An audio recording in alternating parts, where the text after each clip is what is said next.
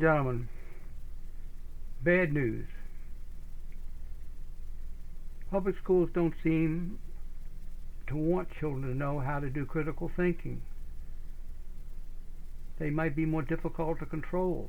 Critical thinking or any similarly elevated notion sounds as though it might be something intellectual or academic, and that might be something the public school prefers to ignore.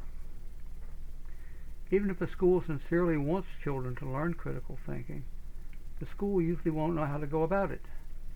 They probably won't think in terms of a down and dirty way that might get something done. They probably think of grad schools and professors of education and how these experts would do it, which is to say, slowly and verbosely. Here is something seen widely on the internet which confirmed my suspicions. Here goes, open quote. Studies suggest that students become remarkably better problem solvers when we teach them these seven techniques. Analyze analogies. Create categories and classify items appropriately. Identify relevant information. Construct and recognize valid deductive arguments. Test hypotheses recognize common reasoning fallacies, distinguish between evidence and interpretations of evidence.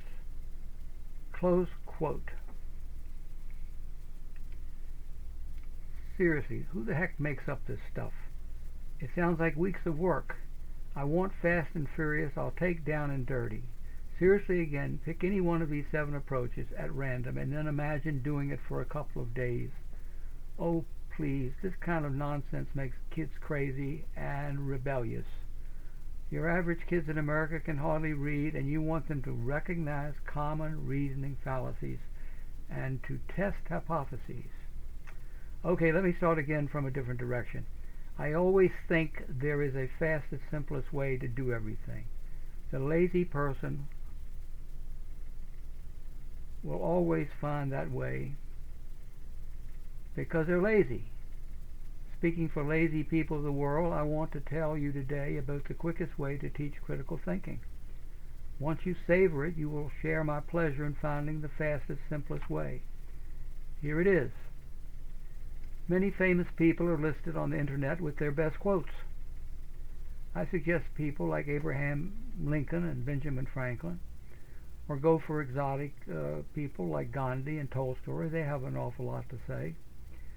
But resist the temptation to overload the children. Pick the one quote you think is most fascinating, run that by the kids, let them comment, explain a little more about how you see it, then have them discuss and vote on whether it's a good quote or a bad quote. Milk it. Everything that happens here is critical thinking, rich, delicious, nutritious critical thinking. If you know that your kids have received little or no education, then find a quick summary of the famous person on the internet and tell the kids a hundred words or less.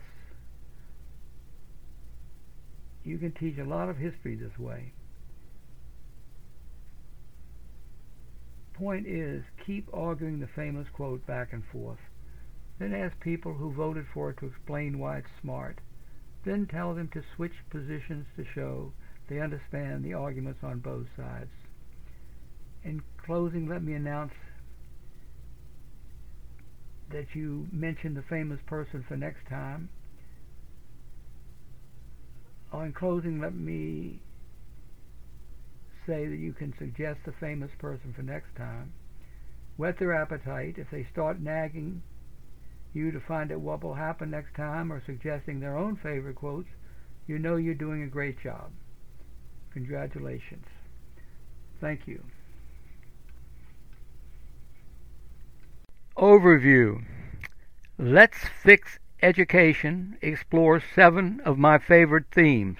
First, this podcast is a meditation on what I call the K 12 crime scene. So many destructive ideas. Understanding them is the key to fixing them. Two, by doing that, we will have better schools at less cost. Three, nothing much changes decade to decade. The big questions of the 1930s were the big questions of the 1960s and the 1990s. Any subject we discuss can easily intersect with any other subject. Most people instinctively want traditional education, but the education establishment fills classrooms with progressive gimmicks. The result is that we have a standoff, and that's why you run into the same ideas over and over. 4. The big brains in education keep telling students, don't bother memorizing this or that. You can look it up later. B.B. King, comma, the great guitarist, is much smarter. He said, The beautiful thing about learning is nobody can take it away from you. 5. Lenin's ghost wanders through our school system. The hard left thinks big. If they have to kill millions of people to build their perfect society, that's okay. Same goes for dumbing down millions of students. Totalitarians want power. They will do anything to get it. 6. If we are going to survive, we have to take each child to his or her limit. As it is, we are creating millions of sub-educated students, from K right through college. 7. Analyzing education, especially dysfunctional education, is a lot more intellectually interesting than most people suppose. You'll enjoy this. Finally, P.S. My book, Saving K-12, runs parallel to everything discussed on this podcast. I also have an education site, improve-education.org, with 70 articles that complement everything discussed here. And I have hundreds of articles on the internet. Enter a topic in Google with my full name, Bruce Deitrick Price, and let Google make suggestions. Thank you for visiting.